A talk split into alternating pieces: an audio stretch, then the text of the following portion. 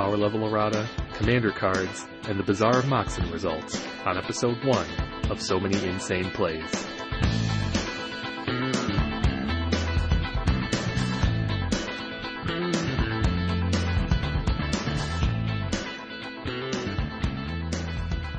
Welcome to the inaugural episode of So Many Insane Plays, the podcast.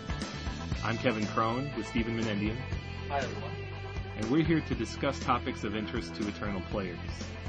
Steve and I are longtime Magic players, especially Vintage, the original Magic format. We're broadcasting from Columbus, Ohio, where we met and began playing together in 2002. My name's Kevin Cron, and I have top-8'd the Vintage Championship a few times and won a Star City Games Power 9 tournament, which was the Vintage predecessor to the current 5K tournament. Steve likely needs no introduction, longtime columnist about eternal formats, former Vintage champion, and author of Understanding Gush by Quiet Speculation Press. As we go through the show, if you have any comments or questions, please tweet us at ManyInsanePlays on Twitter.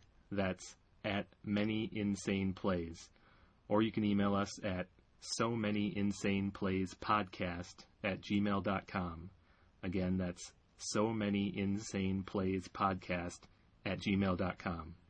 So one of our goals for this podcast is to discuss issues of interest to the Vintage and Legacy player, and we hope to do so in a way that it is going to be a little bit of a different format than the sorts of issues and analysis that you'd find in an article format. A podcast suits itself to certain kinds of content.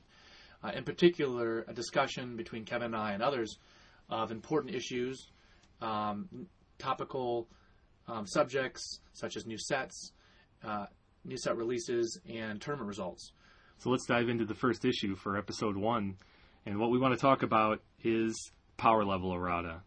We want to talk about Lotus Veil and company, but in order to do so, we think we need to give a little bit of a history lesson. Yeah, that's right. So this is an issue that goes way back, at least way back to 2005. And the story of power level errata in the recent years begins with the first Legacy Grand Prix, and that's Grand Prix Philadelphia. Many of you, if you remember, will recall this Grand Prix for the victory by John Sun with Goblins. But one of the prominent decks in the tournament metagame was a deck built around 4 Time Vaults. And that was based on a combo called Flame Fusillade and Time Vault. For those of you who may not know, Flame Fusillade was a forecasting cost sorcery that, until the end of turn, gave all your permanents the ability to tap to deal 1 damage.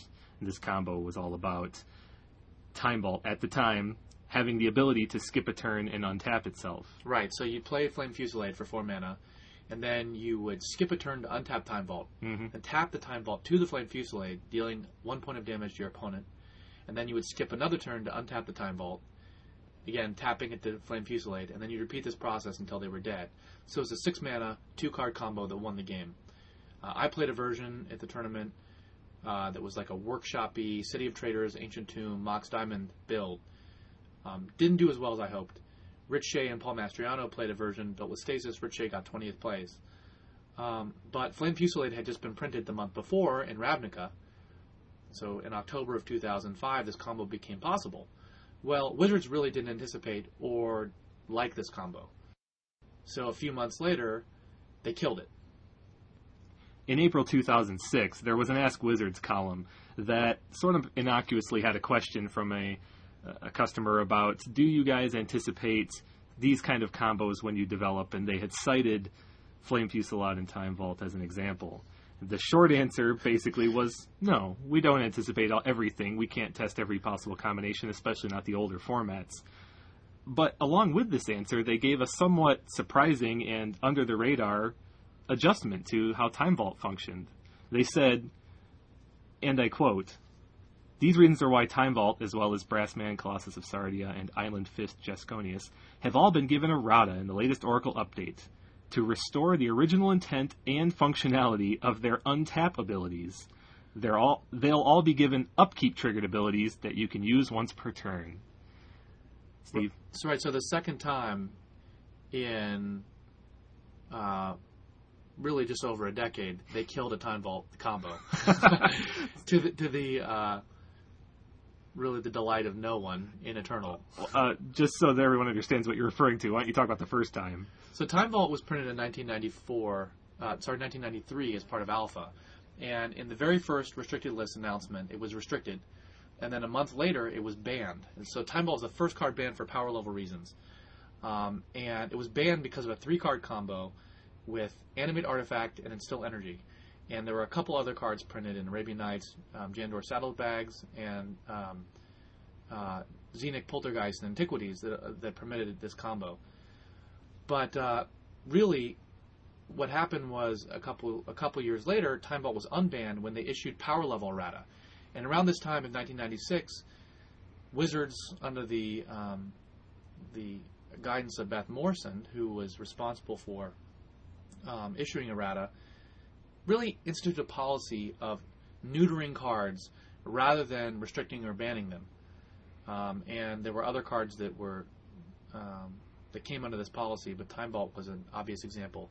What they did with Time Vault was they gave it a time counter. And you couldn't add a time counter to Time Vault unless you had skipped a turn. And you couldn't take another turn unless you removed a time counter. So it was very clearly power level errata. There was nothing on the card that said anything about a time counter whatsoever. So following this second neutering of Time Vault, this time killing the Flame Fusillade combo, Rich Shea and I put our heads together and wrote an article really speaking on behalf of a good part of the Eternal community, asking Wizards to stop issuing power level errata, and secondly, to remove the power level errata on cards that had been errated. So, although they may not have intended Flame Fusillade to work with Time Vault, and thereby they killed Time Vault, Time Vault should still have been a good card. It should have been playable. And what we just wanted was for Time Vault to be playable. And so Wizards heard our voices. Aaron Forsythe responded with an article, Power Level Errata Be Gone, at which point he made a pretty important policy adjustment.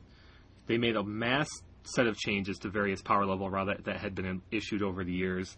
Cards like Palancron, cards like the vaunted Goblin Snowman, but more importantly, cards like Time Vault. Right. And they went through, they started an initiative to go back through the Oracle and remove as much power level errata as they could.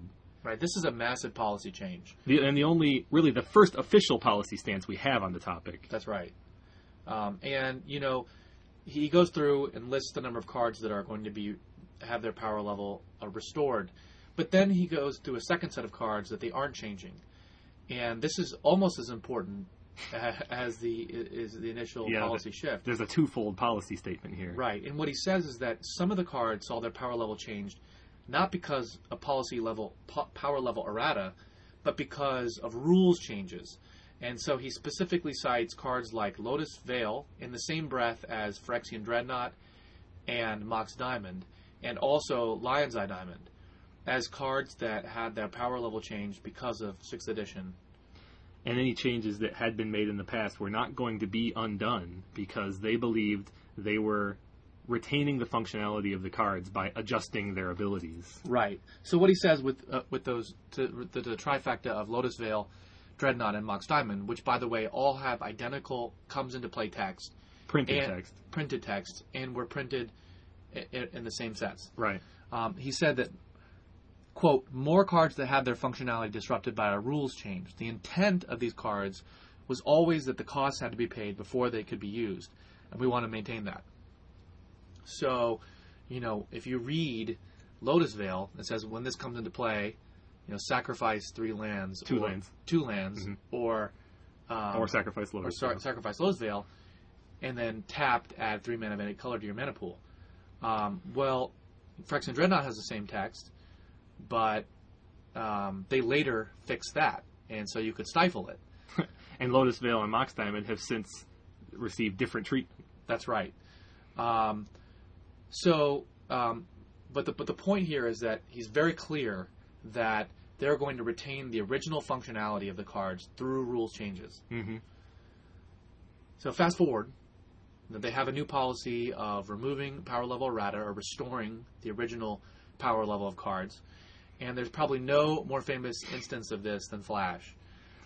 In Future Sight, they issued new errata for Flash with the release of Future Sight, and this is May of 2007.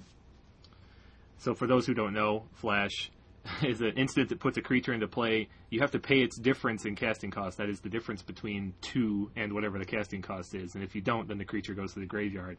The power level errata made you make all the choice in payment before the creature ever came into play. If you didn't pay, it went straight to the graveyard. That was power level errata. What they undid in May of 2007 was they went back to the printed text where the creature does enter play, and then you make the choice. And if you make the choice, it goes to the graveyard. And that facilitated one of the most powerful 2-card combos that there is. Right, so the combo was Protean Hulk, which had just also been recently printed. Mm-hmm. Funny how these things work. Right, it's a really amazing example of coincident timing. Mm-hmm. Because what happened was that the ban and, for those of you who don't know, the ban and restricted list announcements happen in perfect intervals on the quarterly basis. Whereas the errata updates, the Oracle updates, occur only when new sets are issued, and those happen at different times. So there was a gap, a loophole, so to speak, between the time in which Future Sight came out and new errata was issued and the banned and restricted list announcement. This may have not mattered at all, except for the fact that the second of North American Legacy Grand Prix happened to fall within those 2 dates. Mm-hmm. And so that Legacy Grand Prix is now infamously known as Grand Prix Flash. Steve Sadin, one with a Flash deck designed by Billy Moreno, a really innovative one that also featured Counterbalance to defeat other Flash decks. Mm-hmm. That following the tournament, Flash was promptly banned in Legacy. But there was really an outcry. You know, players who went to this tournament showed up, really may have had no idea that Flash was going to be legal in that way. There was no formal announcement by Wizards. There was no way for people to know. There was no way for people to know unless they'd been paying attention and reading strategy websites or forum message boards. And so this outcry prompted Wizards to enact yet another policy change. So it was only a month later that we get the announcement that there's going to be more transparency in Oracle updates. A regular article-type announcement that lists all the functional changes, rules changes, functional changes, non-functional changes, such that players have better access to that kind of information when it's made. And this is this is the environment that we live in today. Right, so this is known as the Oracle Update Bulletins. Mm-hmm. that come out. And so think about how many of these announcements were made, right? Flash was really only known to insiders, and then once it leaked out to strategy writers. But the Flame Fusillade announcement was made as part of an Ask Wizards column. Mm-hmm. Just bizarre. You know, sort of a way of burying it almost. Right, if you're not a reader of that particular column. And it was halfway down the page, too, if you go back and Google and look at it. It's right. Pretty humorous. So Wizards realized that they needed a regular way of issuing this sort of information and giving players notice, advance notice. Mm-hmm. And so that's exactly what they began to do. So a little bit of time passes here. We've got a better system going. Less power level errata is either added or undone. And there's a little bit of an interesting anecdote here. Steve, you met with Richard Garfield in 2008. Right, 2008 was the 15th anniversary of Magic. Richard Garfield was at U.S. Nationals that year, which was the celebration of the 15th anniversary. And the Vintage Championship was held at U.S. Nationals to help celebrate the 15th anniversary. And I cornered Richard Garfield at his table and asked him really pointedly, how Time Vault was supposed to work. How was it intended to work? How was it designed to work? And how was it understood to work? And he gave the answer that we all understand today, that it was understood to work in a certain way. I talked with Erik Lauer at that event as well, and he parroted what Richard Garfield had said. So really there was no way around it. One of the things that, if you go back and read the Power Level Errata Be Gone mm-hmm. article, Aaron Forsythe says that we made an interpretive decision reading the text of Time Vault. Right. But really, if the policy, as they had articulated it, and later more clearly articulated it, was the standard of original ruled functionality, mm-hmm. then there was no getting around it. Time Vault had to work a certain way and should work a certain way. So, to be clear, if these cards that were changed about a year before, or not changed in this case, Lotus Veil, Dreadnought, Mox Diamond, if they're not going to change those cards because they were supposed to work a certain way, then they should go back in time and not change or unchange Time Vault so that it works as it originally did. If I understand you right, that's right. Yeah. Well, but it's important to keep in mind, we're giving a timeline here, but at this point in 2008, Time Vault is still not correct. Right. It still has power level errata, that's even right. though they've tried to change it twice now. That's right. And that's what I was getting at. Right. So what the change they made in 2006 was specifically to when it can be untapped. And, right. And it, they said there's no concept of debt and so on. But both ways that they changed it after the original banning right. were to remove the ability to simply untap it with a twiddle. We didn't mention this, but it is worth mentioning that when Aaron Forsythe announced their policy of removing power level errata, they did change Time Vault again. And one of the things they did was they removed the time counter from it. Yeah. But that was really symbolic of the power level. Because it remained power level errata. What they left on there was a replacement ability that meant if you ever tried to untap it in any way, you had to skip a turn. And that's also a variant of power level. Tapped. Or it remained right. tapped. Right. right. And that's still a variant of power level errata. Exactly. But following my conversation with Richard Garfield and Erik Lauer, they made an announcement that they were fixing Time Vault yep. once and for all. And now we're in the modern era of vintage. As a consequence, yes. Mm-hmm. But that brings us fast forward to another major policy shift. In fact, very interesting. In June of 2009, they announced M10. Mm-hmm. And M10 is the largest, probably most important fundamental rules change or restructuring of the rules since 6th edition. Right. When the advent of the stack. Major changes to combat are announced. But for our purposes, one of the most important changes, they removed mana burn. And one of the consequences of this is a policy change in terms of errata. For those who remember, may or may not have been playing at the time, mana burn being removed had a very powerful functional effect on a couple of key cards. And I say key, these are cards that really didn't see much play, which is why they were comfortable doing it, I think. Right. Cards like Braid of Fire, cards like Spectral Searchlight, cards that functioned on people...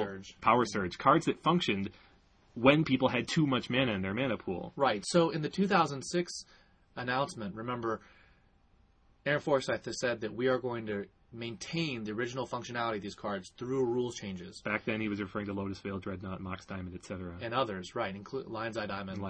And here they're saying they're no longer going to do that. So here's what he says. He says, that's right, we're not maintaining the current functionality for these cards. A 180-degree reversal. Right. Which raises a lot of questions, and perhaps most pointedly, cards like Winter Orb. Right. And that brings us to New Phyrexia, May 2011. Where they have errated Winter Orb again to work as it's printed under the modern rules, right? Not how it was originally understood to work. So Winter Orb in Alpha, there were a number of different types of artifacts. There were continuous artifacts, poly artifacts, and mono artifacts. Continuous artifacts that tapped turned off, so to speak. Their effects stopped operating, which is really odd when you think about it. Pretend this card isn't in play. Right. Conceptually sort of difficult. Winter Orb, though, it was very important that it turned off, because Winter Orb and Relic Barrier were a major Type 1 combo. In fact, Chip Hogan won the 1995 Type 1 Championship with that combo. He played a mana denial deck that had no land destruction whatsoever, aside from Winter Orb and Relic Barrier, and it was actually the key combo that allowed him to win that tournament. It was also featured in Zach Dolan's 1994 Magic World Championship combo. Mm-hmm. And so Winter Orb has a place in Magic history with this functionality specifically. Exactly. So to sort of erase it out is a not just an erasure of a particular function, but really history itself. I was thinking it's similar to USC. Do you take Zach Dolan's championship away now because what he did was illegal by today's standards? I mean, it's really a different card now. Yeah, I mean, well, it's a totally different card. But there are brothers and sisters to it. Static Orb. And... Sure. Let me be very clear for anyone who hasn't followed the particulars of this. When Winter Orb was printed, it just said you can't untap more than one land during your untap.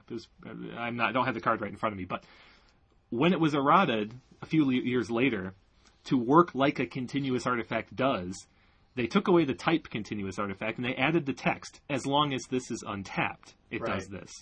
So that was in the Oracle. The three cards got that. Winter Orb, Static Orb, and Howling Mine. They all had the same flavor. Mm-hmm. The thing is, Static Orb and Howling Mine have been printed since then. With that text that says, as long as this is untapped, Winter Orb never was. So there is not a printed copy of Winter Orb that has that text on it. And they believe that was a problem for players picking up and reading the card. One of the reasons that they didn't errata the other cards is because what they've said is their policy is that we will go with the most recent printed text as the current Oracle. All along, they've wanted the cards to be readable and playable was one of their basic goals, and it's it's kind of a goal in vain in many cases, but that's definitely one of their goals and one of the reasons why they took that stance. And unfortunately, now we have another situation similar to Lotus Veil, Dreadnought, Mox Diamond, where we have two very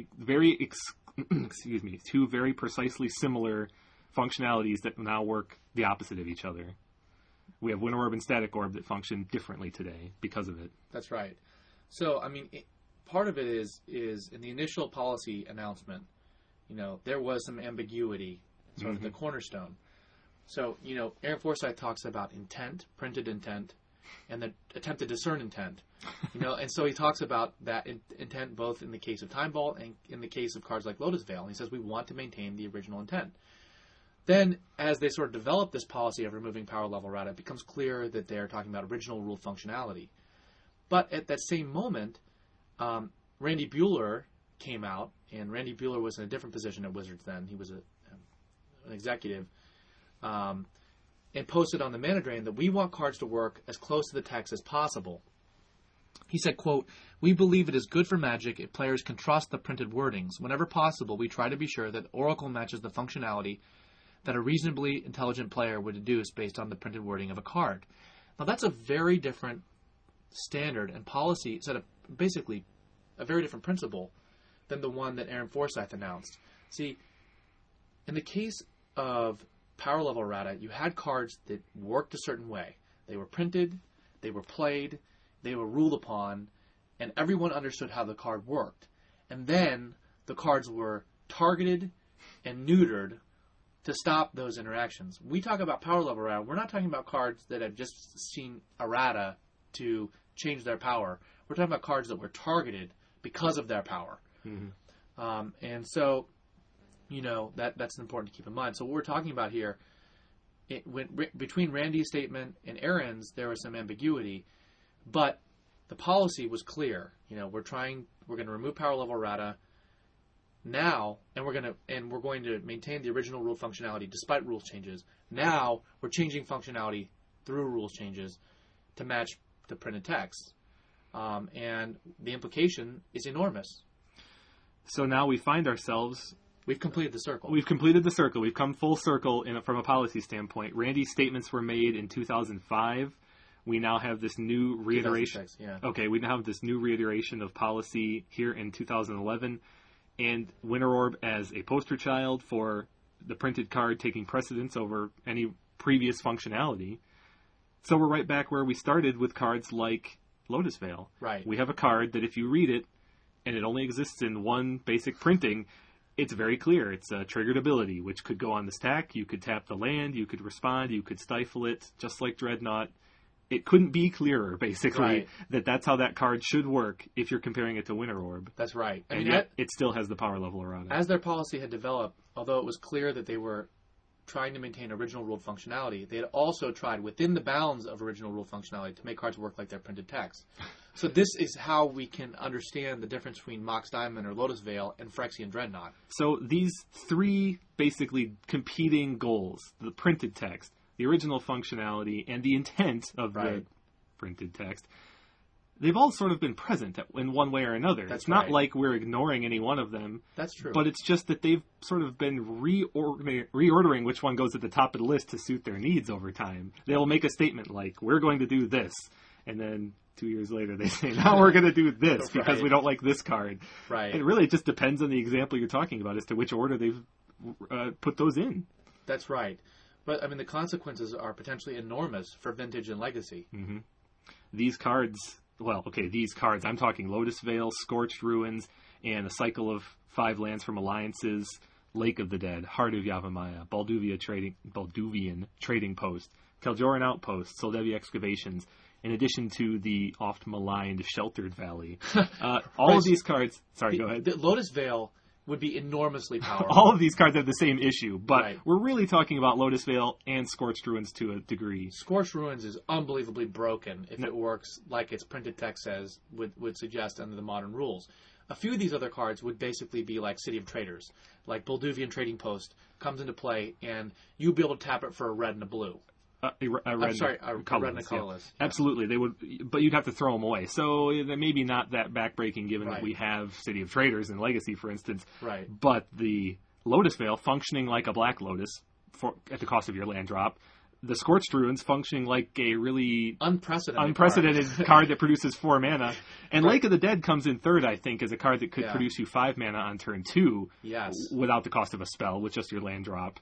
That would be tremendous in Legacy. It would. Not so much maybe in Type 1, but Legacy, definitely still playable. Yes. So there's power impacts here to these formats.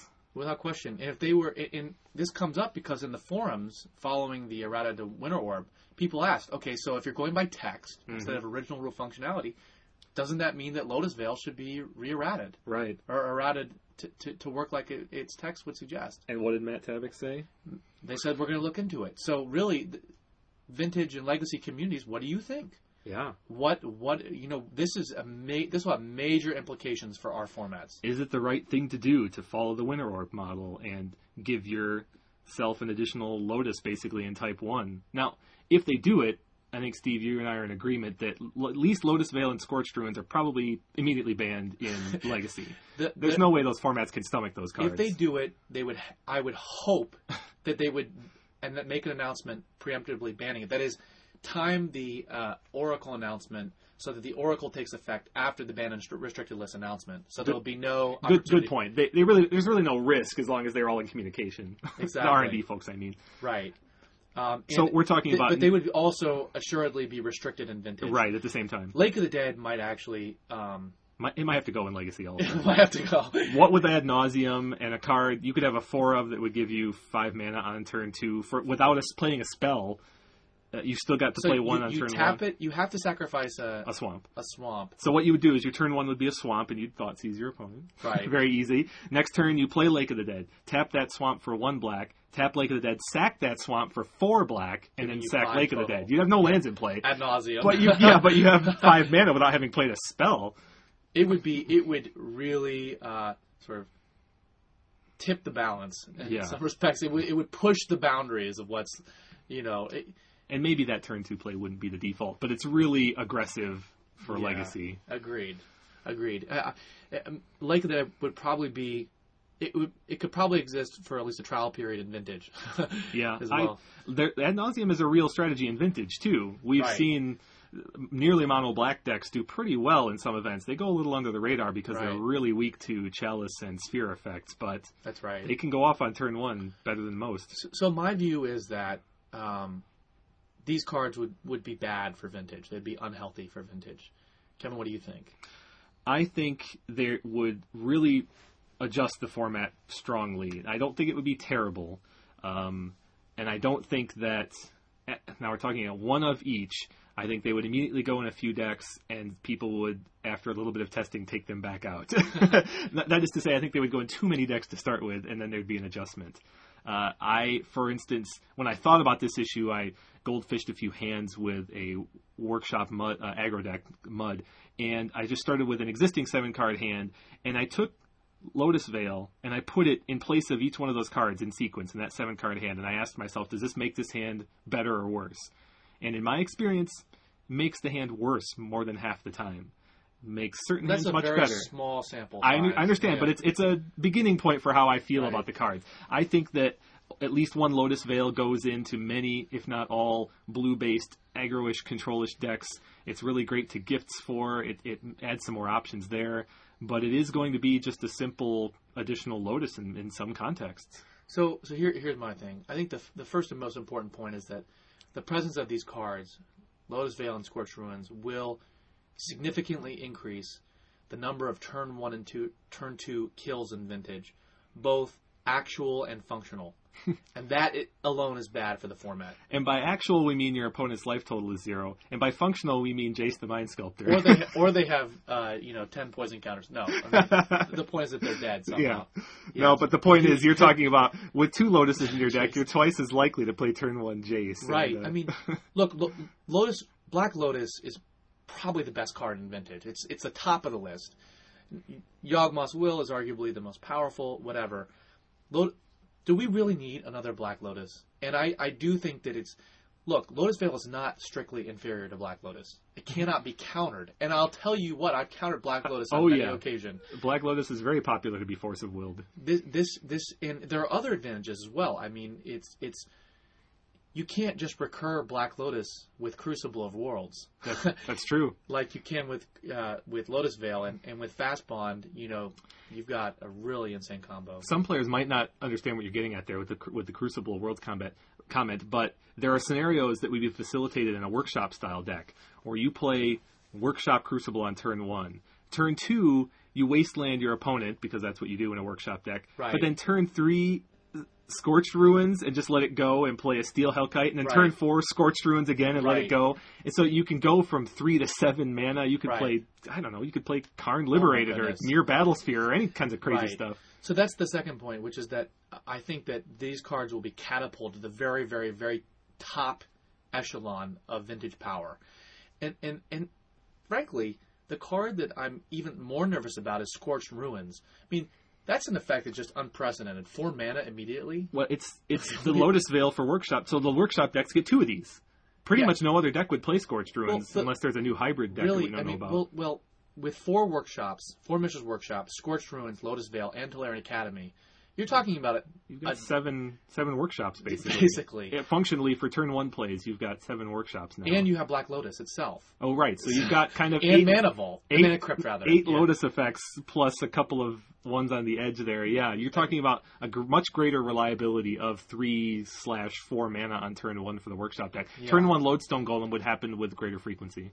Scorched Ruins, actually, I think, can enable a tremendous number of turn 1 kills from non-workshop decks. Mm-hmm. I mean, really, you can do things like if you had an egg deck. Think about Belcher. Yeah, an egg deck. Well, you wouldn't play. You probably won't play it in Belcher. Maybe because you don't want land. But, that's true.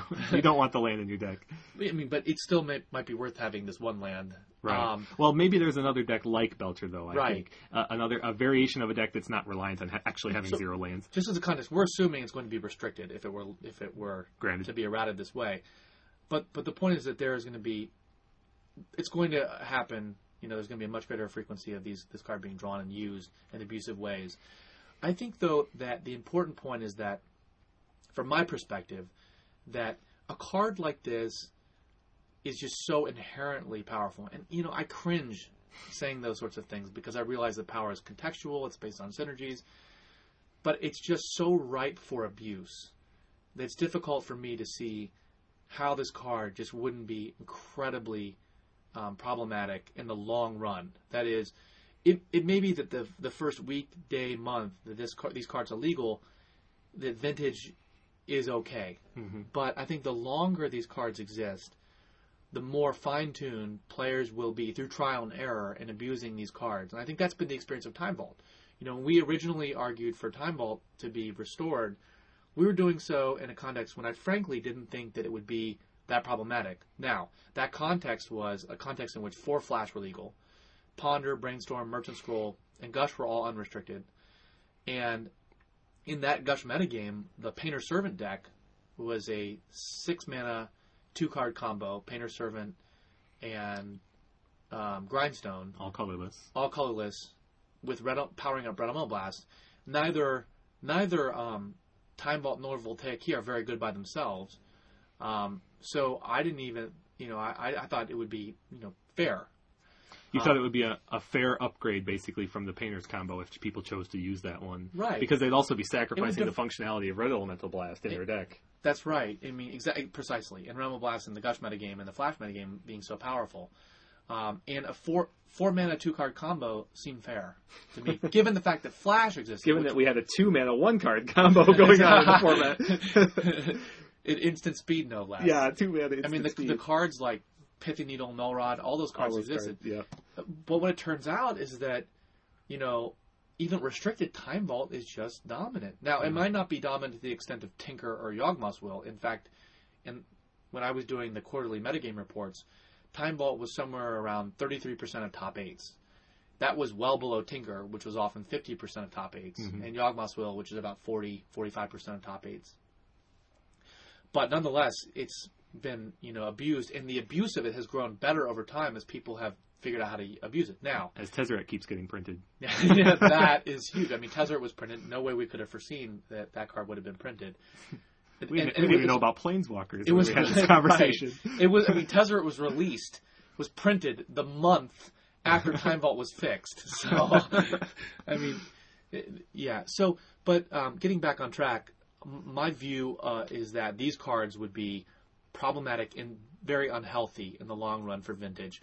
I think that also, in terms of particular applications, I think cards like Lotus Veil would go in a host of decks across archetypes. It would just be like Black Lotus thrown into the deck. So here's my Gush deck, my Gush Storm deck. I'm going to play Lotus Veil so I can play Necropotence or Jace, and even Fish decks I think would run the 1-0. And do we really want to see a dominant tactic like that? I mean, it's not even just that it would be problematic and a dominant tactic, but it's so ahistorical. It's so, almost random that this card is being catapulted to the top, echelon without really deserving it. I can't argue with that historical aspect. It does feel definitely odd. At the same time, the last few years of Vintage have sort of been defined by integrating, well, Time Vault aside, integrating new cards and new printings into primary strategies. Right. Look at every creature basically that the Workshop deck plays today. All of those creatures were printed in the last 2 years or 3 years, so with the exception of maybe one Karn or a couple of Trikes. But Lotus Veil wasn't printed in the last 2 years. And that's right. That's why it does feel even more artificial. But at the same time, I'm not sure. It does feel odd, I'll give you that. But a great many of the cards we play in Type 1 today are recent cards still, because Magic, because power level creep just keeps going. So I think the key questions here are, what are your opinions of those cards potentially working like their text would suggest under modern rules? I think Wizards is clearly... There are different voices in Wizards right now, and some of them are vehemently opposed to Lotus Veil working that way, and some of them are arguing for it. And it's not clear who will eventually win out. Right now, the forces seem to be aligned against Lotus Veil working as a broken Lotus Veil. But otherwise, we'd probably have it that way by now. Right. And I think that's a good thing. But there are some larger questions that really underlie this discussion. And I think there are two in particular. One, what should the standard for errata be? And two, should there be a consistent, uniformly applied standard? And so tackling the first one, should the standard be the text, the printed text, or should it be the original ruled functionality or intent? Or is there another possible standard? My view is that text is a problematic standard. I know that it's very laudable in principle that you want new players to be able to read a card and understand how it works. But that's sort of pie in the sky. It's a little bit naive in my view. First of all, there is a class of cards like Oboro Envoy, right? Yeah. That have errata. And for folks who don't know, Oboro Envoy has an ability that does not have the phrase until end of turn, but they errated that into the card immediately after it was printed, which is a simple indicator that text is sometimes simply wrong. Right. So the text standard, we know right off the bat, can't be applied universally. Well, but then Well, so in that example, the one that's printed on the card is just wrong. They didn't even mean to print it that way. Right. And then there's a whole bunch of gray areas, like Rhystic Cave. Exactly. Rhystic Cave is a great one. So Rhystic Cave was printed in Prophecy. It's a land that... it adds any color of mana to your mana pool. Unless your opponent pays one. And what happened was, this card was actually issued errata at the pre-release, Prophecy pre-release, because they realized that you could play spells, and then your opponent could rewind the stack once they'd seen information. Yeah, you could get partway into a stack and then start paying for a spell of some kind, and you could maybe glaze over the fact that you didn't have the mana if they paid their one or something, or you might get partway into an announcement and your opponent might tip their hand that they wanted to do something in response. It caused stacks to have to be rewound after the Rhystic Cave controller got information about what their opponent had or was planning to do. And so what they did is they gave Rhystic Cave basically the Lion's Eye Diamond treatment. And that is, they forced you to activate the ability at the speed of an instant, meaning you couldn't put something out of your hand onto the stack, then start paying for it with a Rhystic Cave. Right. So we just talked about two examples of cards that were issued immediate errata.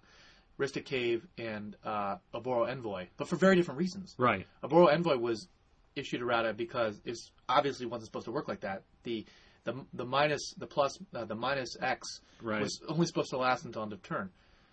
Now, one could argue maybe it should be a permanent thing since they print it that way. I mean, look at cards like, but what about cards like Impulse? Right. Right. You know, classic example also of a copy error basically. Right. Well, but there are other examples the other way, like Rancor. Rancor was printed at just green. It was supposed to be 2G. Oh, you mean during development it was. They chose at the last minute, like they did with Skullclamp, to change that card and then printed it just one green mana. No, I actually thought it was a mistake. Really? Yeah, just a pure... A copy mistake? It was a copy mistake. Well, I hadn't heard that, but I suppose it's possible. But none of these things we've just listed speak to the confusion issue of reading a card's text from 1993 or 94. That's true, and that's a whole other set of issues. A whole other set of cases, and I think Time Vault is an excellent example, although there are many. Teams of people. This is like NASA scientists working around the clock to figure out how this card should work. Right, so, I mean, as a standard, text is problematic for a number of reasons. It's problematic because cards need errata, like Oboro Envoy, or because of copy error, or because of instances like Rhystic Cave, where the text as printed interacts with the rules in a very, very undesirable way. Right. And then there are... cases where the text is actually just plain ambiguous and you need someone to interpret it. I think people look at that critical phrase on Time Vault and it's like a Rorschach test. People see, or you know, it's like those optical illusions where you see the young woman or the old lady, and people look at it and they're convinced it's one thing until they experience a gestalt shift and they see the other image. So on Time Vault, you know, and the funny thing is, people read this and they think it's obviously, you know, the way that they read it is obviously the correct interpretation. So here's the text. I'll just read you the whole card and then I'll hone in on the key area. It says, tap to gain an additional turn after the current one. Time Vault doesn't untap normally during untap phase. ; To untap it, you must skip a turn. Time Vault begins tap. Now, what is meant by to untap it, you must skip a turn? There are two generally syntactical interpretations of this. One is to ever untap it, you must skip a turn. Meaning, if it would become untapped for any reason, you have to skip a turn, which is the replacement ability they had for a while. Right. Or, is that really explaining when you can untap it during the untap step, what has to happen? Because the sentence is, Time Vault doesn't untap normally during the untap phase, ; To untap it, you must skip a turn. So the to untap it, you must skip a turn is simply explaining how you abnormally untap it during the untap step. And if you follow history, you would know that they turned things that trigger like that during the untap. They moved them all to the upkeep because they didn't want anything else happening during untap. So that interpretation basically leads us to an upkeep trigger that says, if you want to untap this, go ahead and skip your turn. Right. And between those two interpretations, you know, they're mutually exclusive. You have to choose one. Now, it's pretty clear, based upon how people understood the card to work and how Richard Garfield intended the card to work, that the interpretation that this is explaining how you untap it during the untap phase. Not that you have to skip a turn anytime you would untap it. Right, it's not a holistic statement about the way this card works. Exactly, but that's how many people who read it interpret it. Right. And so the point here is that there are cards that are just actually ambiguous in the text. And another good example is Lich. Oh, jeez. Lich is phenomenal. I mean, there are so many things that didn't exist when that card was printed that you can't even understand. Do we want to go through that one? Up to you. Yeah, well, let's just put it this way. The text for Lich has a statement that says, in the middle, there you go, you lose if this enchantment is destroyed. So, we all know what destroyed means in the modern context, but they reinterpreted it to be when Lich is put into the graveyard from the battlefield, which is not the same thing. Right, it's not the same thing, and that's actually quite problematic. With Scars of Mirrodin, Matt Tabak, who is the current rules manager, he's taken over from Mark Gottlieb, issued new errata for Lich. And he issued new errata for a number of reasons.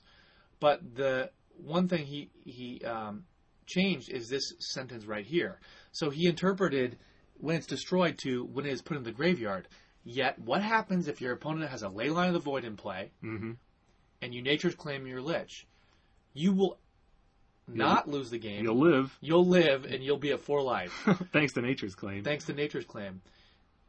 But it's been destroyed. In fact, Nature's Claim says destroy right. on the card. If you're holding up an original printing, of which there only are original printings of this card, right. you'd say, wait a second, this says if it's destroyed, you'd lose. But your opponent says, nope, sorry. Oracle wins, and it only has to go to the graveyard. Which is funny, because Matt Tabak is an advocate for the text. Right. Textual so this standards. Would seem to contradict the Winter Orb example. Exactly. Where the word destroyed is pretty clear by today's standards. Right.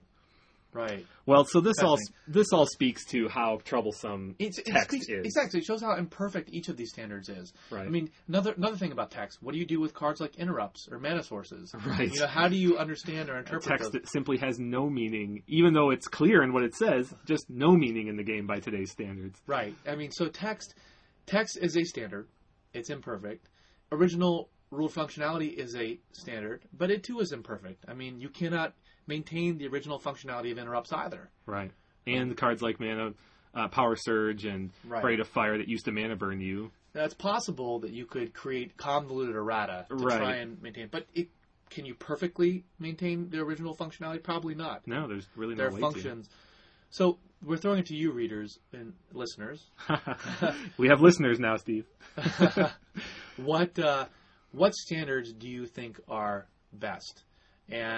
And again, the second question is, does uniformity and consistency matter? And if so, to what extent? What do you think, Kevin? Do you think that there should be consistency in these standards? Boy, I would love for there to be consistency, but taking a pragmatic approach, there simply can't be. But what about what Matt Tabak's approach is, which is a case-by-case, card-by-card basis? Can't there be, even if we can't consistently and uniformly apply a particular standard, can't we say, here is our general standard, and then here are the exceptions? I think that's preferable. I think you put the three competing measures in a rank order, and as best you can, apply them in that rank order. What's the top, then? What's the top standard? I can't say. I simply can't say. To me, the monkey wrench really is the major rules changes, 6th edition and M10, that really just took certain cards and said, sorry, you don't get to exist in the way you used to. But how can we treat those rules changes in such divergent ways? How can we simply say, with 6th edition, we're going to maintain the original rule functionality, but with M10, we're not? The power level issue is the thing that's preventing us, I think, from taking a real, true reassessment of this whole issue. So you're taking a consequentialist perspective. I am. I'm wondering, is there which underlying principle is most important? Because there are underlying principles. I mean, the underlying principle behind, in my view, clearly behind text is that you want new players to be able to reasonably interpret a card. Right. Now, someone might say, a new player picking up and looking at Lotus Veil just might not believe it. Right. I mean, this card obviously can't work that way. Right. Even though it would be clear to someone reading it literally today, history tells us that cards don't work the way they did 10 years ago. To be perfectly honest, my preference would be the functionality. My preference would be the original ruled functionality. And the only reason I hesitate to say that now is because we have so many cases now ruled to the contrary. It's right. So frustrating that Phyrexian Dreadnought is this widely understood and played card, and people are playing it in decks with Stifle. Modern players, even new players to the game, might see someone playing this in Legacy and say, oh, that's how that card works. Right. That's going to cause this same player to pick up a Lotus Veil and say, heck, I want to Stifle this. Exactly. Well, that's actually an interesting point, is that some people have said, under the original ruled functionality, you should be able to Stifle a Lotus Veil. Exactly. And that's a different question than sort of making it work sort of I see generally. What you're getting at. Yeah. That is, there might be a text, an oracle text, that would prevent it from being broken, purely broken, but nonetheless stifleable. Interesting. And then that would be basically some kind of bastardization of everything that we've discussed, wouldn't it? Right. I mean, because it wouldn't be the original functionality. It wouldn't be the printed text. I guess it would be closest to intent then, wouldn't you say? Well, that's the thing is, I think that there are two principles that underlie original world functionality. One is history. That is, that it's really a statement that history matters. That, I mean, it's exactly what original world functionality is, that how these cards were understood to work should be our lodestone. It's sort of like a stare decisis, to borrow from the legal domain. You're going to have to help me with that. Stare decisis is the principle that courts will follow precedent, particularly Supreme Courts will follow their own precedent. Precedent's pretty easy to follow. Right. And so it's a principle that even when courts want to change the law, that they will abide by the earlier decisions. Well, the court of R&D has no such... Well, in this case, it's the rules team. Right, but they've ignored their own precedent over and over again. In courts have, overruled precedents before. That's true. We have a new precedent. But it's a really a statement about history. The second principle, though, I think that underlies original ruled functionality is intent, which is what you just mentioned. And that's because... really tricky. But it is tricky, but I think it makes sense in the case of... It's tricky because you can't just look at a card and discern intent. You're trying to understand intent through the lens of history, text, and rulings in some cases. Well, if you read a card, how do you know what the designer's intent is? You're making some assumptions based upon how you think someone would have intended a card to work based on the text. Mm-hmm. Whereas, and even if you can try and discern that, how do you discern intent? And who do you ask? Are you discerning the designer's intent, the developer's intent? What if there are multiple designers? What if, there are multiple... By today's standards, in the kitchen, design and development are teams of people, just teams of people. Exactly. So there might need to be a way that, I think, and that's what I think is so helpful about the original ruled functionality standard is that really when a card is ruled upon, it's at least documented. It's documented. It's clearly documented, and the people who designed the card probably had some say. Mm-hmm. And it wasn't like Beth Morrison was just making up errata, mm-hmm. though some might think that's the case. The people who designed the cards, she could probably, talk to them in the pit and say, "Hey guys, how is this card supposed to work?" And that's the ruling. So the people who designed the card, from my perspective, original ruled functionality subsumes or represents the intent.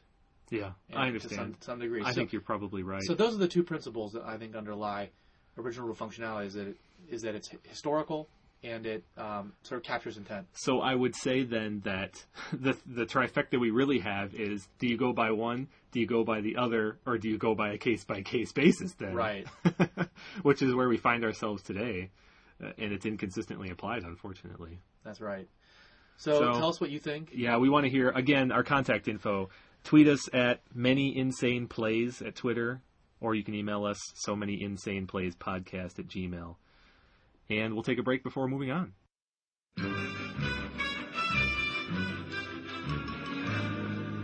All right, so next up, we want to talk about these Commander decks. This Commander product... Now, the format is fantastic. I can play Commander, Steve, you don't so much, but you're at least aware of it. But what we really want to talk about is this product itself and the cards in it. This product is unprecedented in the way it's introducing cards into Eternal formats. Now, it's fun for Commander, don't get me wrong, but the focus we want to have right now is how they're doing something that hasn't been done for more than a decade. Last time something was done like this was book promo cards like Nalathni Dragon and Mana Crypt. What do you mean by this? Like, I mean introducing cards into Magic. New cards into Magic that don't come in booster packs and don't go into Type 2. So it's been ages since we had anything like this, and nothing to this quantity, of course. Right. So these decks have 51 unique new cards that go straight into Eternal, and we want to focus on a couple of them right here. First up, let's talk about Chaos Warp. Chaos Warp is a red instant for 2 colorless and red. The owner of target permanent shuffles it into his or her library, then reveals the top card of his or her library. If it's a permanent card, he or she puts it onto the battlefield. Now, two things stand out right away. A red card and target permanent. So we've got a Vindicate-ish effect, meaning it can target anything, and we've got a red card that can do things that no other red card has been able to do in the past. Right. Well, the implication of target permanent is that this can hit lands, and that's the important point here, and planeswalkers. And enchantments, which red historically cannot do at all. This is a very unusual and interesting card. There's no doubt about it. But let's step back and take a look at sort of the basics here. First of all, 2 mana and a red. 2 colors and a red. That is, I would say, within the bounds of vintage playability, but not clearly so. At the top end, really, for a not blue, not artifact card, 3 mana. Right. So, I mean, there's precedent for cards at this casting cost to see play in vintage Wheel of Fortune, Magus of the Moon, Blood Moon, Rack and Ruin, among others. So the card could definitely be played, and cards at this casting cost have been. And it's an instant. Mm-hmm. Bonus. Can't get better than that, really. Right. But where would this see play? So in terms of what permanence would you be bouncing with this? You'd be putting away Jace the Mind Sculptor, probably a lot, or Tezzeret the Seeker. Mm-hmm. You'd be putting away Time Vault in a couple of cases. You'd be putting away Blightsteel Colossus occasionally. And Oath of Druids, in addition to generally every card in a workshop deck. My main concern with this card, although it's a powerful effect, is that for every single possible target, there is another card that does it better and more efficiently. And is currently played. So in the case of dealing with cards like Tezzeret or Jace, you've got Red Elemental Blast and Lightning Bolt. In red. Right. In the case of cards like Time Vault, you've got, Shattering Spree, all sorts of cards that destroy them. In the case of Oath of Druids, you have Greater Gargadon and Ley Line of Sanctity, which can be played in red decks. A non-red card that's played for red. Right. I would say, out of the examples you listed, the Gargadon Leyline example against Oath is the one that piques my interest the most, because neither of those cards are great answers to Oath. Right. Leyline obviously is fast and uncounterable, but also all they have to do is bounce it and then go off. And Greater Gargadon really just delays the inevitable. Right. So where would this see play? What decks would this be played in? I see two possibilities. I see a base red workshop aggro deck. I think that's the natural home for those. The likes of which we've seen in the past. And the same deck that played several of those cards you mentioned before, namely Magus of the Moon. Mm-hmm. That its utility trumps all here in this case for that deck. And I also see it maybe out of the sideboard in a blue-based control deck just because of its flexibility. But as you said, there are already other cards that do all of these things much better than a blue-based control deck needs. Yeah, I think the main problem with this card, like we said, is that there are other cards that just do it better. And compounding that is the fact that if you're playing a blue deck, you're multicolor, you have access to all of those cards. So also, red is not it's not played as much today as it was maybe a few years back. Green has taken over the tertiary, I should say, after black. Right. The removal color, though, because of Nature's Claim, especially. Right. And then Hercule's Recall still is omnipresent. Right. So, I don't know. Not as many decks are packing red just for removal like they did back in the Rack and Ruin days. Ancient Grudge is very powerful right now. Ancient Grudge is well played. And that card is so much better at fighting workshops than this card would ever be. Right. And much better at fighting Time Vault in the blue-based control mirrors that feature Time Vault. Yeah, I expect that this card probably won't see any vintage play, but it's marginal option for mono-red workshop aggro or mono-red workshop stacks. Right. Most of the workshop decks have eschewed color altogether for the last year or more. That's right, with the advent of Lodestone Golem. Right. So if people are real excited about this, they might reinvent those decks, put some welders back in, and go to town. I don't know. We'll see. This is just a tactic as well. This isn't going to do anything strategic for you, so it won't... it won't incentivize players to change their mana bases in any significant way. Right. I agree. Let's switch gears, though, and talk about the card we would like more. So the real winner, I think, for Eternal formats is Flusterstorm. Undoubtedly. This card is fantastic. All right. Let's go through each line, then. The first one is the casting cost. 1 blue. What can you say about 1 blue? Ancestral Recall. That's Brainstorm. What I can say about it. Brainstorm, Ponder, Preordain. So, Mr. Cromora. Yeah, 1 blue is possibly our favorite casting cost, aside from 0. Spell Pierce, Ponder, yeah. Exactly. And we evaluate cards. In the history of our time developing and playing vintage decks, we evaluate almost every card that costs 1 blue at some point or another, just by definition. It's an instant. Again, can't get better than that.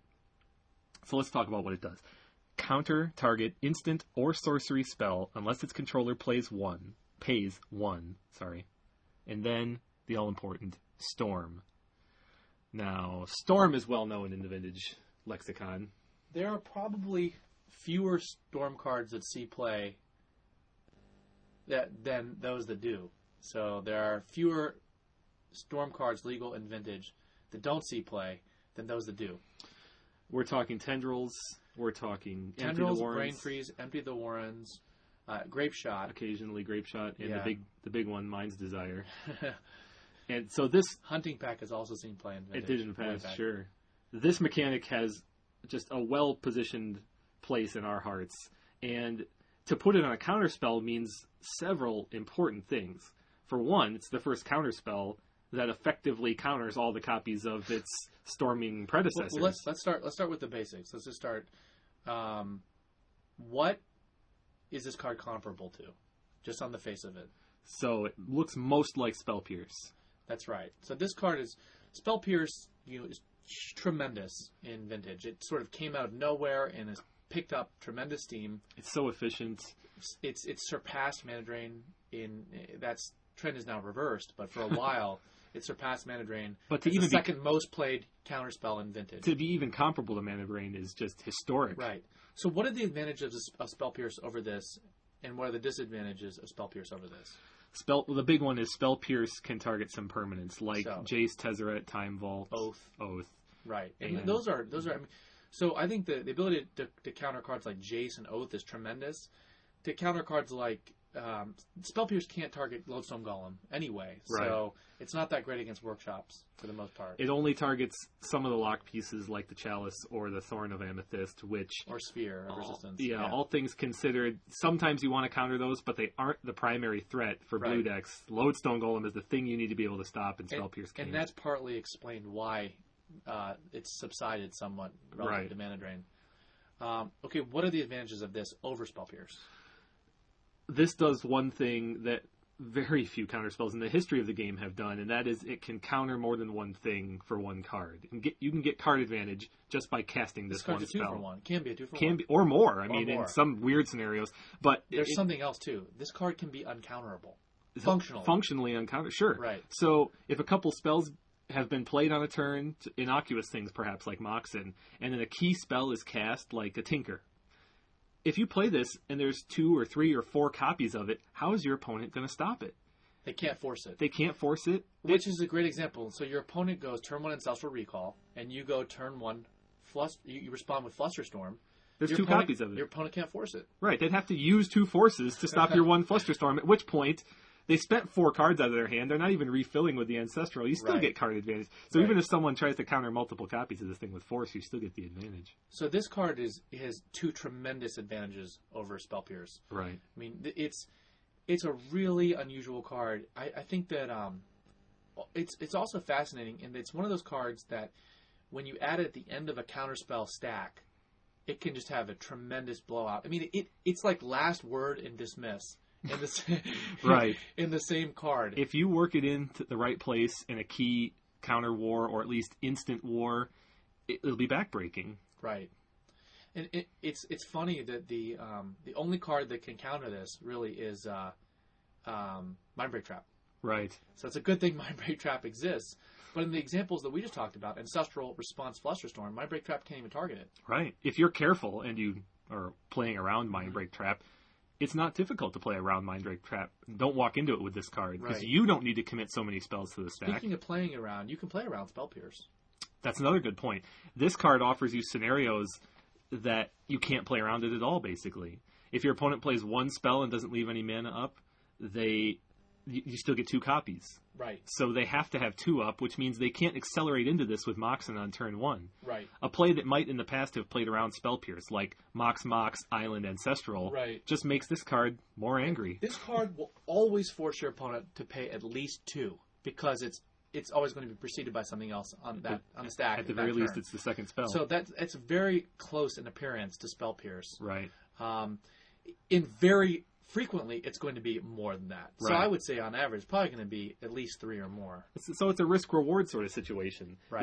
This card is less universally applicable than Spell Pierce, but has much bigger payoff when it does. That's right. It's closer to Mana Leak at one mana than Spell Pierce. Right, right.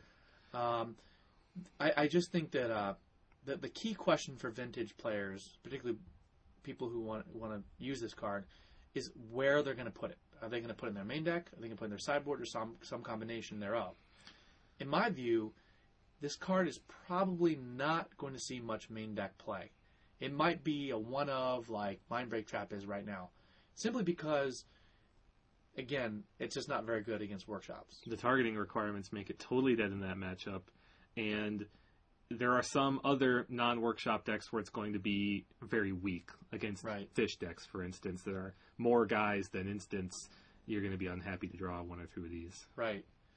But that having been said, Mindbreak Trap is played as a one-of in some blue-based control decks these days to hedge against combo. I think people can get away with playing this as a one-of in some decks, particularly some in some Gush decks, in blue, heavy decks like Gush decks. That can generate that storm at will to really make this good. That's a good point. Even if your opponent isn't a storm player, isn't storming out and playing a bunch of spells in one turn, if you have the ability to put instants on the stack in front of this on their turn, you can easily turn this into Mana Leak size just with one simple thing. Or larger. Yeah. Or larger. Yeah, and that's one of the drawbacks, another advantage this has over Spell Pierce. Spell Pierce really does become somewhat marginal in the late game. It has a ceiling. That you can... Kind of like Mana Leak. With this card, you can really pump up. I mean, you can... And I think that there are a lot of decisions that are going to have to be made by vintage players, like, do I play this Mox? Right. And do I hold this Mox? Yeah, because if you're holding a Mox for a future Tinker, for instance, you want to conceal the fact that you've got this Mox. To play it on the turn that you're planning to announce Tinker makes your opponent's Flusterstorm better. Exactly. So let's talk about some specific examples. Okay, where is this card? What I'm curious about is, where is this card's strength? Is it on offense, defense, protecting your own spells, stopping your opponent's spells? It seems to me that this card is one of those cards that defies sort of tactical niche. It's just good universally. It's like you play Tinker. Your opponent plays Tinker. You respond with this, and you get in a little counter war, Like, your opponent plays Tinker, I force of will it, so you play Tinker on me, I force, you force, I play Flusterstorm. It's great. It's fantastic. I play Yawgmoth's Will. You play Force of Will, I play Force, I play Flusterstorm. It's fantastic. So, really... Better than Spell Pierce there. Yeah, in both those cases. It wins the counter war. It wins the counter war and ends the game, basically. That's a very good point, is that some counterspells, most counterspells that we've had that are heavily played, people respond to them. As a matter of course, you get these stacks that just grow as people have more things to say. Right. There's frequently going to be no response to Flusterstorm, even if they have multiple forces still in hand. It's just going to end the story. Well, there is one caveat there. In the case in which you play Tinker... and I eventually, and then I force, and then you force, and I play Flusterstorm. Mm-hmm. Flusterstorm does actually end the stack. I mean, there's nothing you can do. But if I play Yawgmoth's Will, and you play Force, and I play Flusterstorm, you can force the Yawgmoth's Will again. So it's actually better on defense than offense. I see what you're getting at. I see exactly what you mean. So... It is a better control-ish card to try and gain that advantage, have the last word, and so to speak. Literally and figuratively, because you're saying on offense, I see what you're getting at exactly, yeah. it's harder to protect your own spells with this than it is to just say no multiple times. Exactly. So this card might be one of those cards that's just, is backbreaking in ending your opponent's ability to play, key strategic. So you think this comes out of the board in a blue-based, more controlling deck, a Jace or a Tezzeret deck, against the more aggressive or combo-y blue-based decks?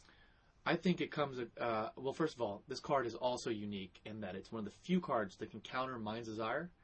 Exactly. All the copies. Stifle can even counter can count all but the first. Right, that's true. This card counters all of them. So it's like Mind Break Trap in that respect. If you stifle a tendril, you're still losing 1 life, or 2 life, I mean. Right, you counter all of them because all the preceding storm have occurred. So that they've already made the storm for you. In fact, you counter one of them twice. Touche. Good luck protecting that. Yeah, more than all of them. Which is amazing. Yeah, it really is. This card's fantastic against storm decks, and Tendrils of Agony in particular. This is the Tendrils counter spell. Unlike Stifle, which your storm playing opponent who features Force of Will could simply wait for. Right. They play their kill. What if the Stifle happens? They force it. If you're 2 life, Tendrils will kill you. Oh, that's another good point too. Yeah. Probably doesn't come up that much. In the Tendrils mirror, it actually is very important. Oh yeah. This card might actually be just ridiculous the sideboard of TPS. Non-lethal Tendrils for the mirror is a very subtle and often correct play that many people overlook.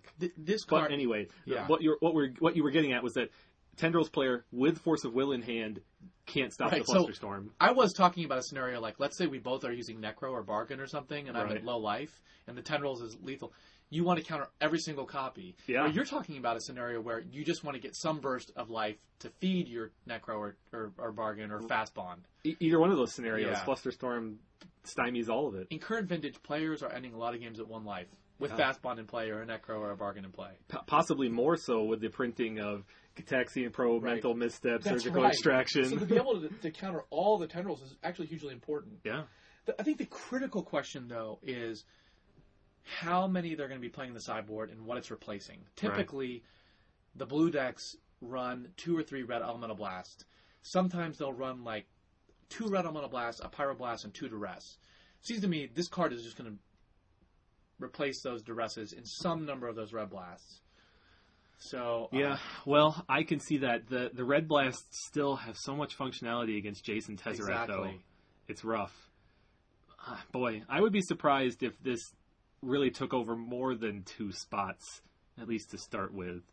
It's the narrowness of the targeting requirements mean you just don't want to draw a ton of these, unless your opponent really is an all spell based Drain Tendrils type deck without Dark Confidants, where they're just playing spell after spell every turn. In this case, you might want 3 or 4. Right. But in the modern metagame, with so much Planeswalker and so much Workshop, you can't justify too many. Let's talk strategically about what the blue decks are doing. I mean, the strategic objectives of the blue decks are Yawgmoth's Will, Tinker, Time Vault, and Jace, more or less, and Tezzeret. Can't forget that.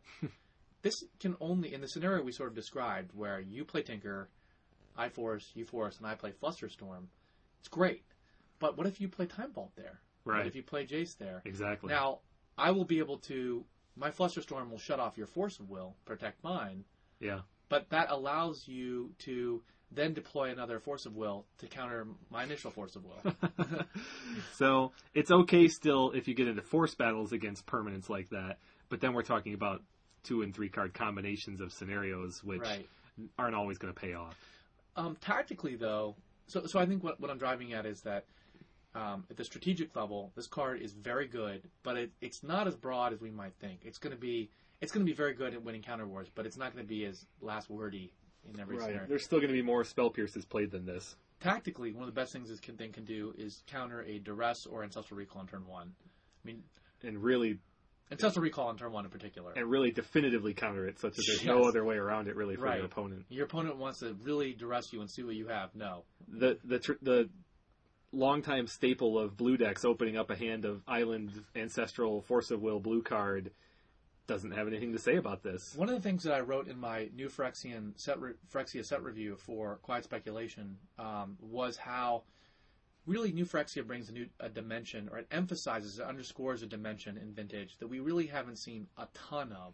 which is information wars. Mm-hmm. I mean, between Gitexian Probe and its brethren and the card that extracts your opponent. Surgical Extraction. Surgical Extraction, and the card that that extracts your opponent, and then you can play their spell. Praetor's Grasp. Praetor's Grasp. Between those three cards, information wars are... I mean, duress has been hugely important in Vintage, but we're seeing a ratcheting up of that. Mm-hmm. That when you are able to... It instant speed, like in the case of Surgical Extraction, glean information... You have the ability to manipulate information, mm-hmm. to walk your opponent into traps, into set traps. So many cards and tactics work on margin, too. That's right. Spell Pierce is a classic example. And Flusterstorm is a card that might actually be the trap. So Gitexian Probe allows you to spring the trap, to set up the trap, and then, Flusterstorm is the sprung trap. Yeah. And so what you can do is you can really set up a scenario where... And it actually feeds the storm, too, which is funny. Yeah. That's really funny. I can see what you're talking about. Plenty of scenarios where you see your opponent's Jace, you see their Force of Will, you set up a scenario where you're responding to their Jace with an innocuous Brainstorm, and then your Flusterstorm just dominates that stack. Exactly. Yeah, absolutely. And, so this card is going to be heavily played... there are going to be some questions about where the frequencies, how it's going to interact with other cards. Like, does it go in a deck with Gitexian Probe? Yeah, possibly. Could be, because it actually seems really good against Gush decks as well, because Gush decks are so mana tight. Mm-hmm. This can really, really neuter. This might be a balancing mechanism for more control-ish blue decks to fight Gush decks, and particularly Gush Storm. Interesting. Well, so for all those Vintage players out there, take a look at these Commander decks. They've got good stuff out there. And be sure to pick up your copies of Flusterstorm. Next up, we want to talk about trends in Vintage. Trends in the metagame, technology, and decks. And one of the most recent examples that we have to talk about is the Bazaar of Moxen. For those of you who don't know, this is a huge tournament over in Europe every year, and the prize support is just enormous. Let me just read you a little bit of an example here. So they have a Legacy and a Vintage tournament. The prize support's similar, but let's talk about the Vintage one. First place, complete Power 9. Set of Power 9. All 9 of them. You don't have to sit down and draft these with the top 8 and take the Lotus and the Twister. You just get them all and walk out the door. That's first place. Second place, nothing. Just 5 unlimited Moxen. Third and fourth place. Fourth place, Black Lotus. When's the last time you played a tournament where the fourth place person got a Black Lotus? The prize support here is in between a Grand Prix and a 5K. It's just enormous. It's incredible. And it goes all the way down, too. It extends far. Oh, yeah. In fact, they gave away a Mox to the highest placing budget deck, which is awesome. They distinguish between power decks, unpowered decks, and budget. So budget is actually like no Bazaar. Oh, I didn't know that. Yeah. That's funny. Well, this prize definitely drew out the players, because they had 383 players. Keep in mind, this is a sanctioned Vintage event. That's one of the largest Vintage events I've ever heard of. That's just unprecedented. 400 players. And in this day and age, how large an event they can get. But we want to talk about the results of that event. Right. So, when you look at the sweep of Vintage from the last year and a half, it's been defined by two forces, both emanating out of World Wake. Jace the Mind Sculptor and Lodestone Golem. Lodestone Golem has definitely had his way with Vintage. He burst onto the scene. I mean, he is Fear, Resistance, and Juggernaut built into one card. He tore up tournaments really right until the Vintage Championship, when he was ascended by another forecasting cost spell from World Wake, Jace. And Jace has seen his star skyrocket. His coming out party was the Vintage Championship, Owen Turtenwald's deck, 3 Jace the Mind Sculptor, and then it's just gotten better since. Jace was used abusively with Lotus, and that's really what made Lotus Cobra, playable in Vintage. Turn 1 Lotus Cobra, turn 2 Jace quite easily. Mm-hmm. And so now we would expect that the Bazaar of Moxen results would reflect one of those trends. Well, surprisingly, it did not. No, it didn't. So between the first and second place decks, there were 0 Lodestone Golems and 0 Jace the Mind Sculptors, but there were 10 Tezzerets. That's right, I said 10.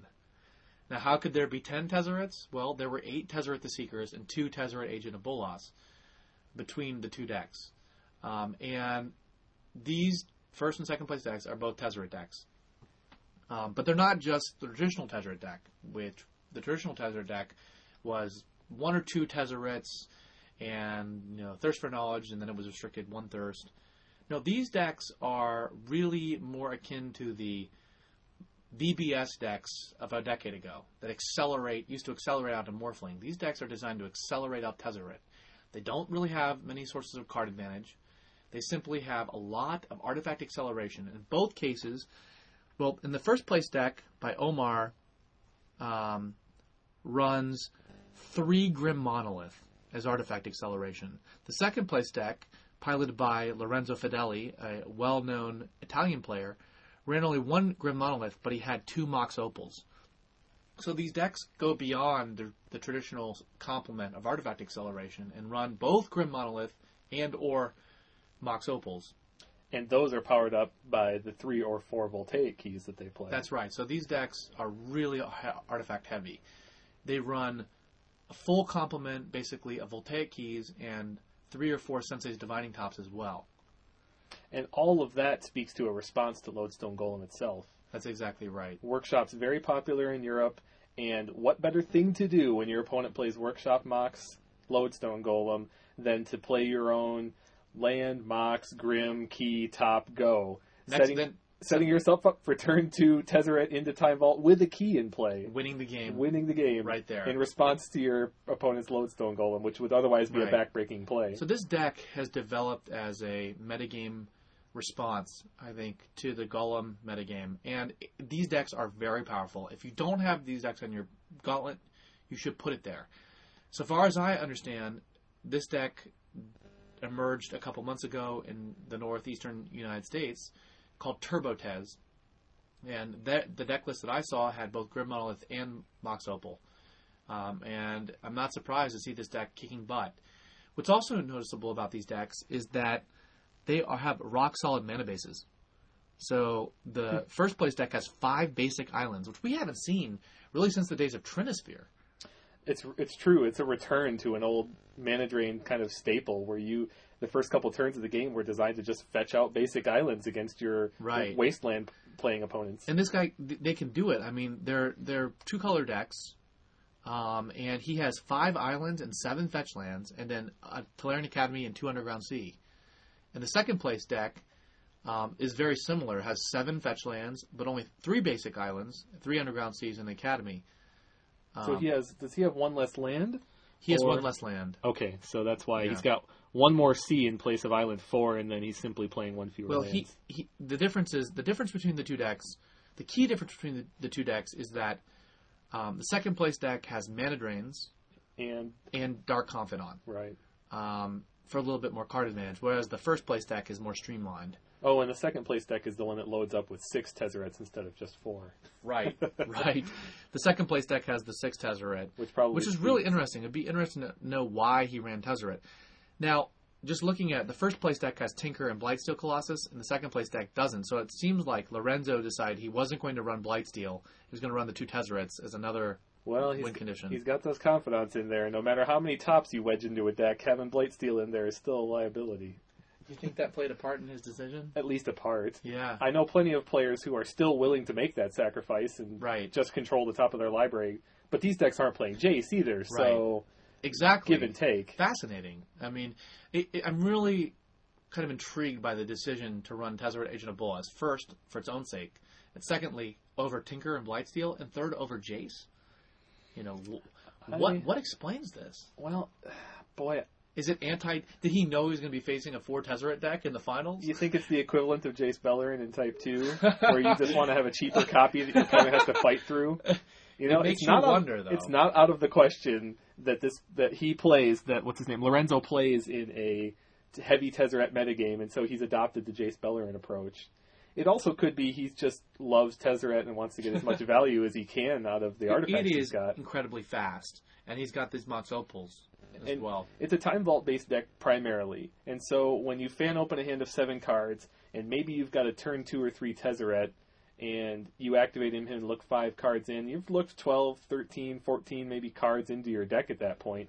stand a very reasonable chance of finding that Time Vault just off Tezzeret Agent of Bolas. That's true. So that's a good point. It does have real search capabilities. It really does. And 2 activations, 10 cards deep. I hadn't really considered that. It's so, but at the same time, you brought up a very good point, which is why not Jace? Yeah, Jace is a well-known factor, and he can see. He can see almost. He's easier to cast, and he can see almost as many cards, and he has other benefits in being able to brainstorm cards from your hand back. If he had had Jace, he might have been able to run Blightsteel. There's all these give and take. Maybe he feels pressure to win the game faster. But then, his Dark Confidants would belie that. How can he not be running Tinker? That's what I don't understand. I have no idea. You would think in a Time Vault deck that would be just... It's fascinating, isn't it? A given. Well, at especially when you have 4 Voltaic Keys. And Mox Opals, I know. But I do want to talk some about the sideboards. Right. The sideboards are really interesting. So the first place deck, let's just run down the sideboard. 2 Dismember, 1 Hercule's Recall, 2 Mental Misstep, 3 Relic of Progenitus, 2 Sower of Temptation, 3 Steel Sabotage, 1 Tormod's Crypt, 1 Trinisphere. Right, so he's got, first of all, he's got 4 cards in the sideboard, 2 different cards that are printed from New Phyrexia. Dismember and Mental Misstep. Both widely known cards in other formats, and there's no exception here. Dismember has plenty of good targets and can be played at a discount to fight off Lodestone Golems and just almost every other creature outside of Blightsteel Colossus. Scars of Mirrodin is block is well represented in his sideboard as well. He's absolutely got 3 Steel Sabotage, and Trinisphere is obviously excellent against Workshops in a deck that has 3 Grim Monolith. That seems like a reliable play. Not against Workshops, against combo. Combo. Thank you. Yes, absolutely. Yeah. It's an oft misunderstood and not capitalized on sideboard card for control-ish decks. And not to say this is a control deck, but blue-based decks that can be control-ish against combo. Trinisphere, he's much better positioned to play under a Trinisphere. How would you describe this deck? As an aggro control deck or combo control deck? It's combo control. I mean, it just literally accelerates into Tezzeret. Let's talk about what control elements it really has. It has 4 Thought Seize and 4 Force. Thought Seize and Force. Those cards, while technically they control what your opponent can do, really are just the bare minimum for combo disruptive packages. This is like a TPS deck that just accelerates a single bomb. Right. Imagine if you had a TPS deck that just had 4 memory jars in it at 5 casting cost or something. It's kind of like that. But again, that's not different than what the BBS decks used to do. The BBS decks accelerate into Back to Basics and Morphling. Right. And Factor Fictions. And the goal being to get that one play to break your opponent's... Right. And Factor Fiction was the back-breaking play. Right. And Morphling was just the win condition. Yeah. So, to answer your question, this really does feel more like a combo deck. It really is just designed to get Tezzeret into play. But I don't sense that from the second place deck. The second place deck genuinely has more controlling elements with his mana drains and some disruption. And his Dark Confidants. He's definitely planning on going for a few turns longer than the first place deck. He has a backup plan in case Tezzeret is countered. Yep. His sideboard is interesting. Instead of Mental Misstep, he ran Dispels. He also has Hercule's Recall. He has some Nihil Spell Bombs instead of the... Relics of Progenitus, Pithing Needle, 2 Sowers, Steel Sabotage, Thada Adel. Very interesting card, obviously designed for Time Vault type mirrors. I think it's pretty clear that that Lorenzo viewed Tezzeret decks as his main threat. I think that now that I see the Thada Adel in his sideboard, I suspect that the Tezzeret Agent of Bolas was partly included. A hedge against his opponent's Tezzerets. Yeah. Very interesting. And like Jace Bellerin, still a perfectly fine card in its own right. Exactly. Does its own thing, provides you an advantage if your opponent doesn't address it. Mm-hmm. And if they do try to address it with their primary strategy being Tezzeret, they have to double up on the threat. So I think this brings into focus a larger and more important question, which is, looking forward to the Vintage Championship, which of these Planeswalkers is it? Is it going to be Tezzeret or Jace? Before seeing these results, I would have said Jace for sure. Not even close, yeah. Not even close. But we live in the United States, and we live in a different metagame. Looking at these results, though, it's hard to deny that if you expect there to be a fair amount of workshops in the Vintage Championships, which you would be a fool not to, this Tezzeret deck seems pretty strong. At least a combination or variation on one of these two. You have to play a deck that has a game against these decks. Absolutely. I'm wondering if cards like Null Rod will see a resurgence or not. Maybe Null Rod aggro with some of the new guys. But these decks have 2 Hercule's Recall as main deck and the Steel Sabotage in the first place.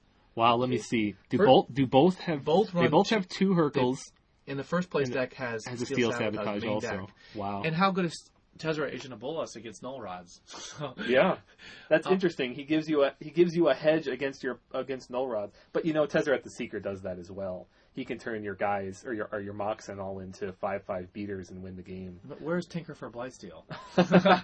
So just getting back to this fundamental looming question, you know, I think we've seen an evolution, you know, a clear evolution. We've gone from Sarah Angel to Morphling to Psychotog to Tezzeret to Jace.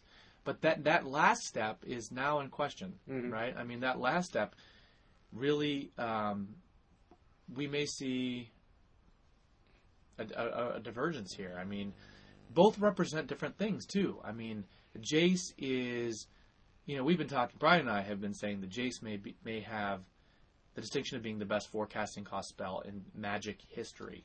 You're talking about Brian DeMars. And we're wondering if it's the best forecasting cost spell of all time, you know, even over Gifts. And now that doesn't say Jace should be restricted and Gifts unrestricted. Gifts is really broken.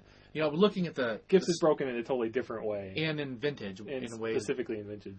In ways that it's not in Legacy, for example. Right. Whereas Jace is good in all formats. They successfully designed a card that's broken in every format. But yet legal in every format. But also, Jace is like the ultimate win condition in that it's both a source of card advantage... And defense. And it transitions into a victory. It's like the prototypical control deck win condition. It's like if Jam Day Tome won the game in the deck. Well, it's like it's like if it's really remarkable. It does so much in one. Jam Day Tome was a living weapon that had Sarah Angel stats. Exactly. I mean, in Tezzeret though is not dissimilar. Tezzeret is a tutor. It untaps the Time Vault, you know, finds the Time Vault, and it ends up winning the game.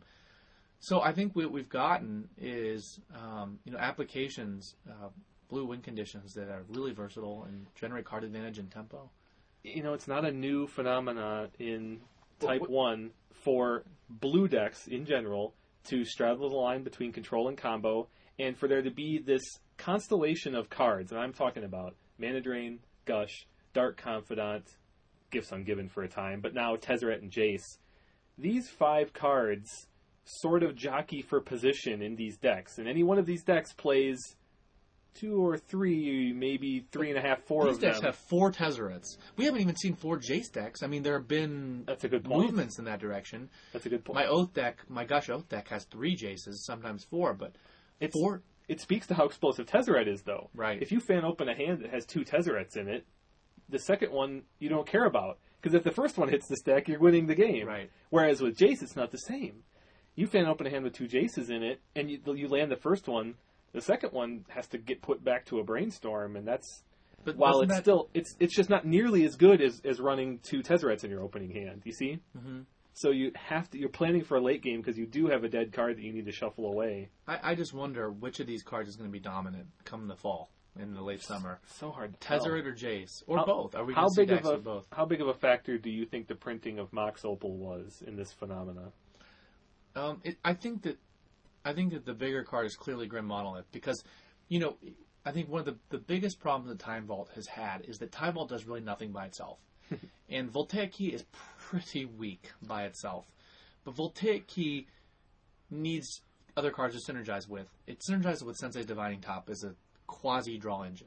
It's slow, but it's still net 2 card advantage. Net 2 card advantage. But with Grim Monolith, you actually can get explosive mana with Voltaic Key. So I think the unrestriction of Grim Monolith is actually more important. So the intersection of the multiple Tezzerets and the multiple keys, as soon as you pepper in some Grim Monoliths and some tops, all these cards synergize together. You can basically take any 2 of them, right, and it performs a powerful combination. I think that's right. And Grim Monolith is, like you said, I mean, really important against Lodestone Golem. Right. So, I mean, it's really difficult to tell which of these will be best. I think that clearly Tezzeret is probably better against the workshop decks, but Jace is far more synergistic with Gush. Yeah. I mean, when you play turn 3 Gush and then Jace, and then you return the two cards you've just, you know, the lands you've just drawn back in your library, deck. Yeah. You just drawn 5 cards that turn. Yeah. And it's very hard to overcome. 6 counting your draw step. We saw 6 cards that turn. We might see probably more. Yeah, probably more. It seems to me that we're going to see a battle for the heart and soul of Vintage. Well, and it's going to be represented by these two blue planeswalkers. What I was getting at earlier, then, Jace versus Tezzeret. That's going to be the war in Vintage, and each of those planeswalkers representing very different strategies. But let's talk about, assuming acceleration issues aside, because this is not a uniform given. You and your opponent both get to play a planeswalker of those two. I mean, you get to play a planeswalker on turn 2 or 3. Let's say turn 3 to be reasonable. Which side do you want to be on? Do you want to be on the... Assuming they both resolve, do you want to be on the Tezzeret side or the Jace side? It's hard to say. I want to be on the Tezzeret side. It's hard to say. Because my Jace-playing opponent got their Jace, but they need their Ancient Grudge or their Nature's Claim also. Last summer's Vintage Championship was defined by the battle between Jace and Lodestone Golem. I think this Vintage Championship is going to be defined by the battle between Tezzeret and Jace. Interesting. It's going to come to a head. Very interesting. And do you think... So you side with Tezzeret, I'll side with Jace. Interesting. We'll see how it plays out. Well, who's the real winner here? Red Elemental Blast.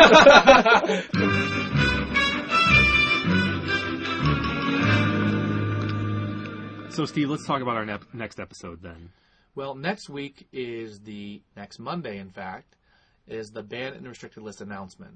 And I expect some changes may be forthcoming to Vintage, and we should definitely discuss those. So we'll definitely cover those in our next episode. Right, and any changes to Legacy that occur as well. Mm-hmm. I wrote an article recently calling for the unrestriction of fact or fiction. It was restricted a decade ago, 10 years ago, and it's time to take a look at it. In a whole different era. But in those discussions, Erik Lauer asked a very interesting question. Instead of asking what's the most unrestrictable card in Vintage, what's the least unrestrictable card in Vintage? That is, which card would you unrestrict last? So, which one would be, say, worst for the format? How can you frame the question? You can frame it however you I think probably, so that's what this question asks is, it forces you to confront the criteria that you would have in mind for restriction. And to sort of unpack that a little bit. That's the pedagogical function of this question. And so you're asking individually, though. We're not talking about any other restrictions or changes. Right. Just what one single card would be the least unrestrictable. The least unrestrictable, okay. Yeah, the worst to unrestrict. So we want to hear from all of you about your thoughts on that. Tell us what you think the least unrestrictable card in Vintage is. And keep in mind, this is not asking you what's the best card in Vintage, what's the most powerful card in Vintage. We're just saying what's the least unrestrictable. And if it helps to make this question more interesting, take out the artifact accelerants that were printed in Alpha, because Black Lotus is probably most people's answer, would probably be most people's answer. And the individual Moxen are impossible to evaluate individually, really, without taking them all out. And if you want to be really industrious, create a list in order of least unrestrictable to most unrestrictable. Give us the list of the Vintage restricted list in order. And somewhere near the bottom of that list is probably your factor picture. That's right. So send us your answers or your ideas and suggestions to so many insane plays podcast at gmail.com or tweet us at many insane plays. We look forward to hearing from you.